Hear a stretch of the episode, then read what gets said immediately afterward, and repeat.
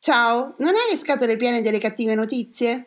Cercando di restare in contatto e prendendo spunto dal progetto 100 Happy Days, abbiamo deciso con pochi mezzi e tanta buona volontà di condividere solo cose belle. Chi siamo noi? Un gruppo di lettori che partecipano a gruppi di lettura di Casa Serio Editore e in giro per il web. Benvenuti!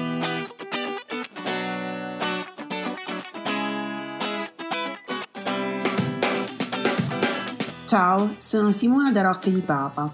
Ciao, sono Irene da Barcellona. Mentre stavamo realizzando una puntata di un podcast per Casa Sirio Editore, abbiamo dovuto coinvolgere gli amici per dare una risposta più articolata a un nostro ascoltatore e ci siamo resi conto che la risposta collettiva funzionava. E così abbiamo deciso di intraprendere questo percorso per rallegrare la giornata di tutti con un buon pensiero. Sono appunti, pensieri sparsi, sfoghi o ricordi, non necessariamente parlano di libri, sono un modo per sentirsi e lasciare un messaggio in bottiglia a chiunque voglia accoglierlo.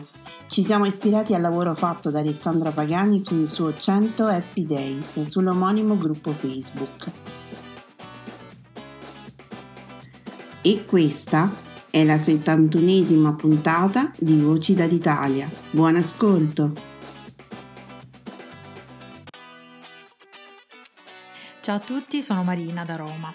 Eh, io non amo gli animali in casa, ecco, non amo, cioè gli animali mi piacciono, però eh, non amo averli in casa mia, mi piacciono quelli degli altri. ecco, eh, avevo dei pesci, dei pesci, quando i miei figli erano piccolini perché loro li hanno ricevuti in regalo e io ho dovuto tenerli, mio malgrado però hanno fatto una brutta fine, non per colpa mia, vi giuro, non li ho fatti fuori io, ma eh, forse ci hanno spiegato per via dell'acqua che non era a temperatura giusta, forse era troppo calcarea, vallo a capire, fatto sta che mi sono schiattati, erano due pesciolini rossi. E I miei figli da allora forse sono rimasti scioccati, non ne hanno voluti più, meno male, perché ripeto, non sono proprio mm, una persona che, che si farebbe in quattro per amore degli animali lo ammetto.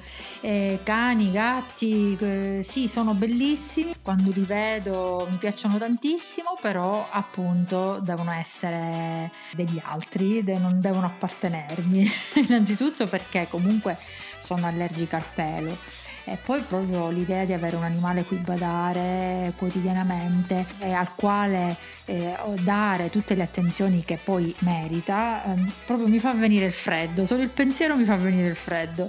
Mi bastano i figli, pensando al, al, libro citato da, da Arianna eh, con eh, l'ironia nel titolo già. Devo dire che l'unico libro di animali che ho letto e che ho tra l'altro molto apprezzato, nonostante tutto, perché comunque non amo molto neanche leggere libri che abbiano come protagonisti gli animali. Peggio mi sento se addirittura gli animali dovessero essere i protagonisti in prima persona, cioè se, se, la storia dovesse essere raccontata dal loro punto di vista. Non se ne parla. Infatti, quando Alessandro l'altro giorno ha raccontato la sua esperienza di lettura abbandonata, io l'ho capita immediatamente. E, e comunque, dicevo, l'unico libro che ho apprezzato. Ehm, e Animali non addomesticabili, un libro che è stato pubblicato dalla casa editrice Exorma e che ha più libri, più liberi 2019 eh, mi ha consigliato Maria dicendomi compralo perché è divertentissimo, non te ne pentirai e, e io mi sono fidata e non me ne sono pentita infatti, mi sono tanto divertita, è un libro in cui proprio con sapiente ironia tre autori che sono Giacomo Sartori, Paolo Morelli e Marino Magliani hanno scritto dei pregevoli racconti eh, aventi proprio come protagonisti gli animali. Però la cosa originale, per non dire straordinaria, è la scelta degli animali da mettere in prima linea che vanno, che so, dalla mebba, la formica, il dromedario, persino l'unicorno eh, di Giacomo Sartori agli animali che parlano, ciascuno in un dialetto proprio, in un linguaggio proprio, di Paolo Morelli e a me hanno fatto tanto ridere. Se penso ad alcuni titoli, che so, La preghiera di una mantide oppure I pudori di una giovane vongola napoletana, penso che si capisca il tipo di, di racconto anche paradossale narrato eh, con, ma- con maestria davvero.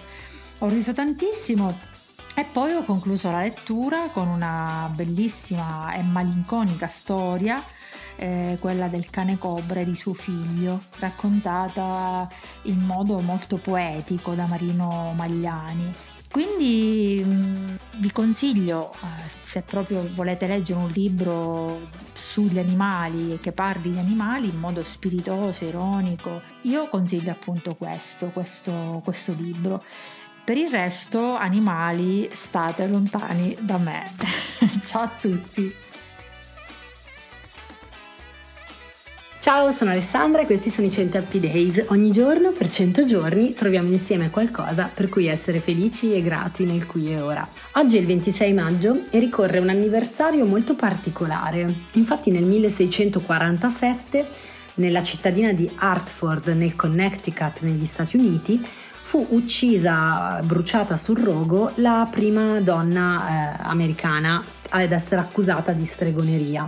Lei si chiamava Alice Young. Era una donna inglese che si era trasferita in America con il marito su una nave, era arrivata come tutti i coloni dell'epoca, gli inglesi, gli olandesi, i tedeschi affollavano queste navi che partivano dall'Europa e arrivavano negli Stati Uniti, poi sbarcavano e erano proprio i coloni, andavano a colonizzare queste terre vergini e vuote eh, degli Stati Uniti.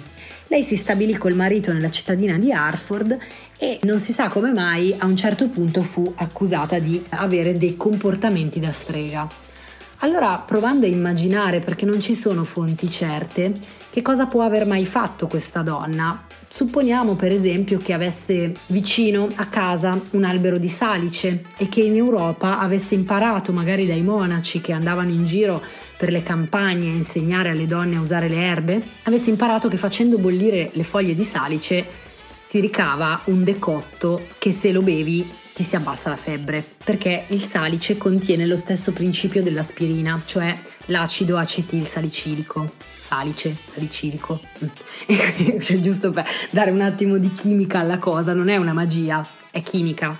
Però le persone non lo sapevano e quindi magari le vicine di casa in preda alla febbre bevevano questo decotto che la cara Alice gli portava un giorno dopo l'altro anche per farsele amiche, per creare un rapporto di vicinato e prima guarivano e poi gli veniva il sospetto e dicevano ma quando il prete mi benedice io non guarisco, arriva lei, mi dà questa cosa da bere, io mi sento meglio questa non è opera di Dio, questa è opera del demonio, lei è una strega. E allora ho mm, tutta questa storia che in italiano non è tradotta, vi metterò un link di una fonte inglese, americana che ho trovato, eh, mi fa venire in mente di come sia difficile abbandonare quei comportamenti che per anni le donne hanno dovuto nascondere per evitare il giudizio altrui e ne abbiamo già parlato quando abbiamo parlato del, del 25 aprile del libro Malacarne e com'è difficile abbandonare quell'idea che se ci esponiamo così come siamo possiamo essere accettati e non eh, essere accolti con critiche oppure essere messi alla gogna o bruciati sul rogo.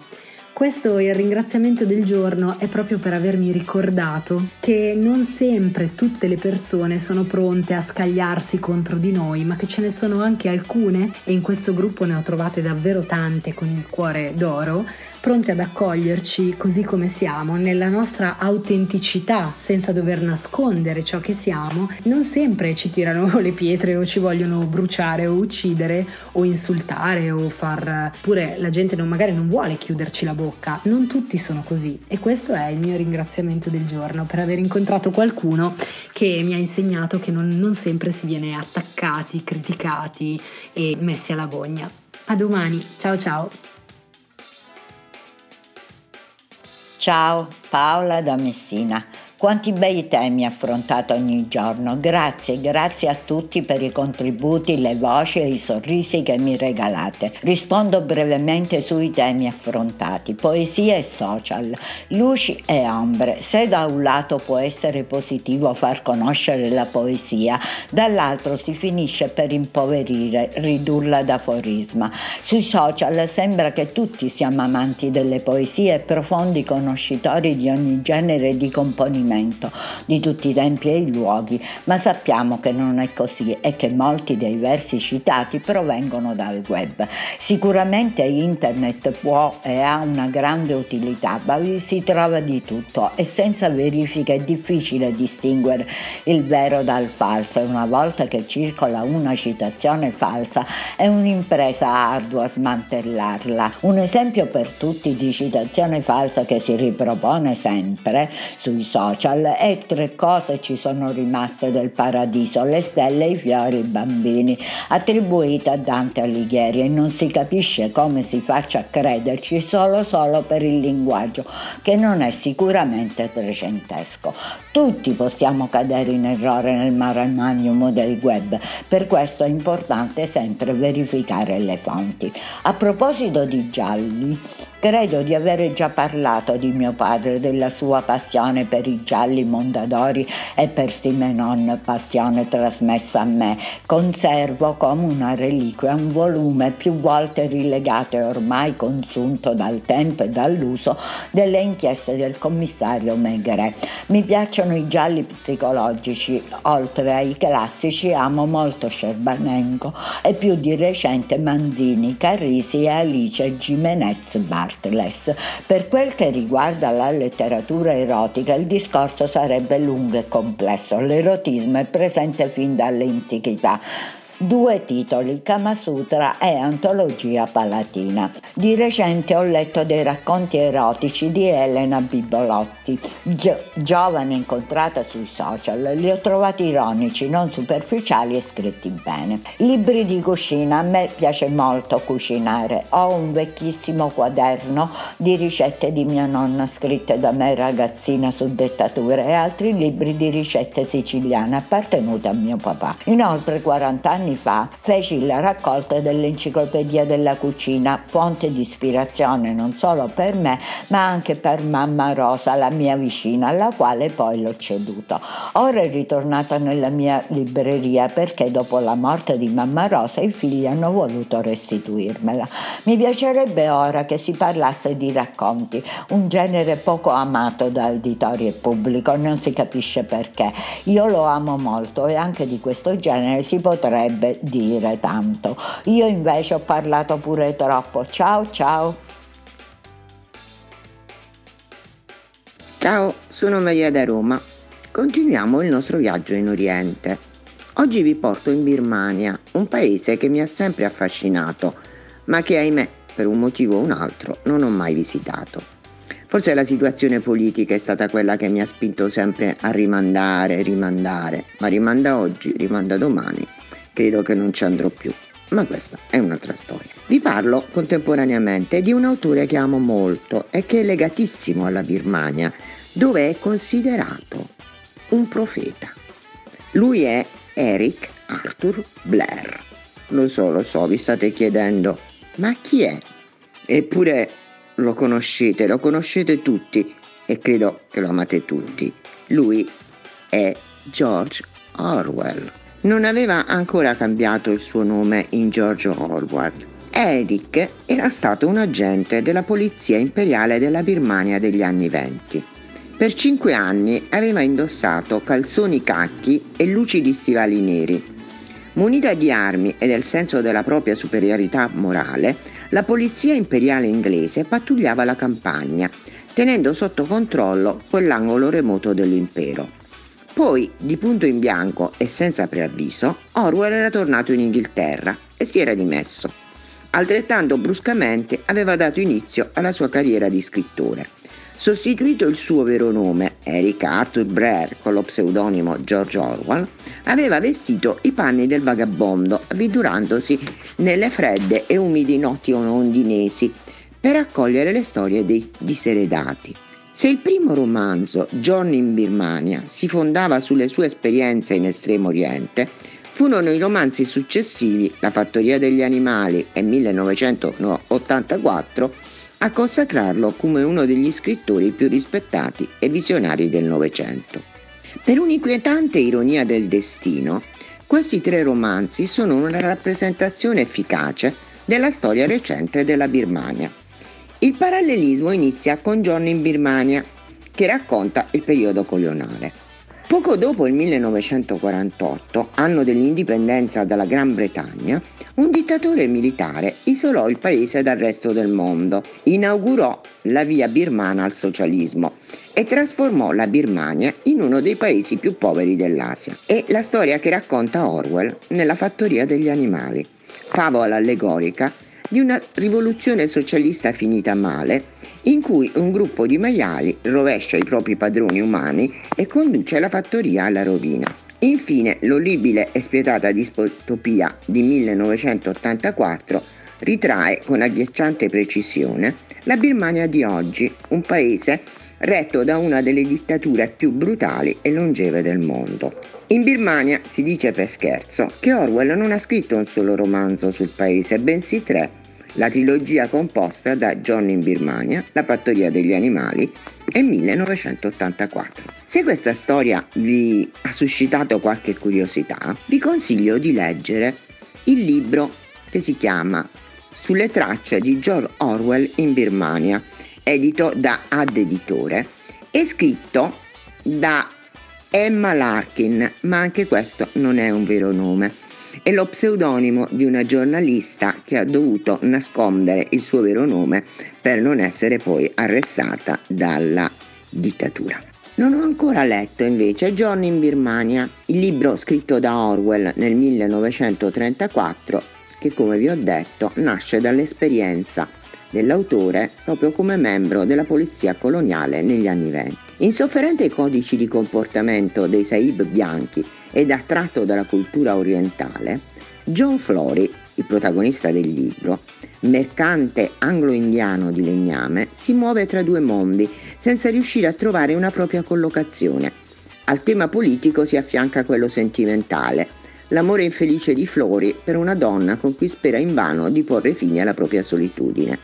La vera anima del libro è però la profonda indignazione umana di Orwell, che in Birmania maturò una precisa coscienza dell'ingiustizia su cui si fondavano i rapporti sociali nelle colonie, atteggiamento che già preannuncia la satira sferzante dei suoi futuri capolavori. A domani vi racconterò un'altra storia, spero che questa vi sia piaciuta.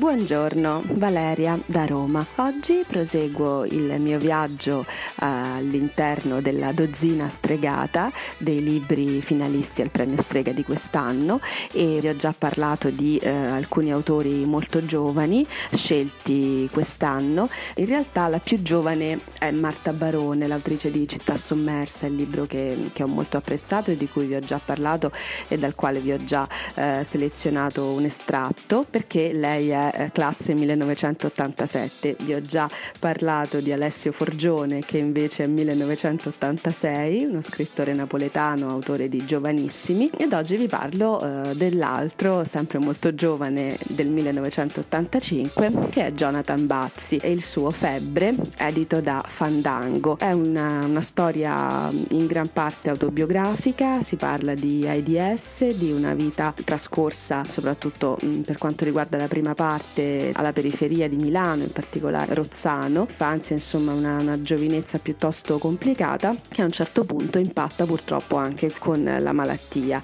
e però sicuramente ecco da, da, quello che ho capito ancora non, non, l'ho letto tutto, ma come dire è un romanzo che si basa sicuramente sull'autobiografia ma anche su parti comunque inventate, non del tutto ecco sul mero dato eh, autobiografico, insomma. È molto bravo anche, anche Jonathan, insomma veramente fa comunque piacere vedere che eh, ci siano questi candidati così giovani e già così, eh, così maturi come, come, scrittori e eh, pieni di, di, cose veramente interessanti da, da dire e da comunicare. Non mi dilungo oltre, ancora buona giornata, vi leggo l'incipit e anche le, le citazioni che Jonathan Bazzi ha scelto di mettere eh, in esergo del suo Febbre, vi ricordo edito da Fandango perché mi sono piaciute moltissimo. Eh, sono di Elsa Morante e di Ingeborg Bachmann. Alla prossima. Ogni relazione affettuosa, anche la più temeraria, conosce dei colpi da cui deve guardarsi. Voglio dire delle parole che vanno taciute, degli argomenti che non bisogna evocare. Elsa Morante, Menzogna e Sortilegio. Con la mia mano bruciata scrivo della natura del fuoco. Ingeborg Bachmann.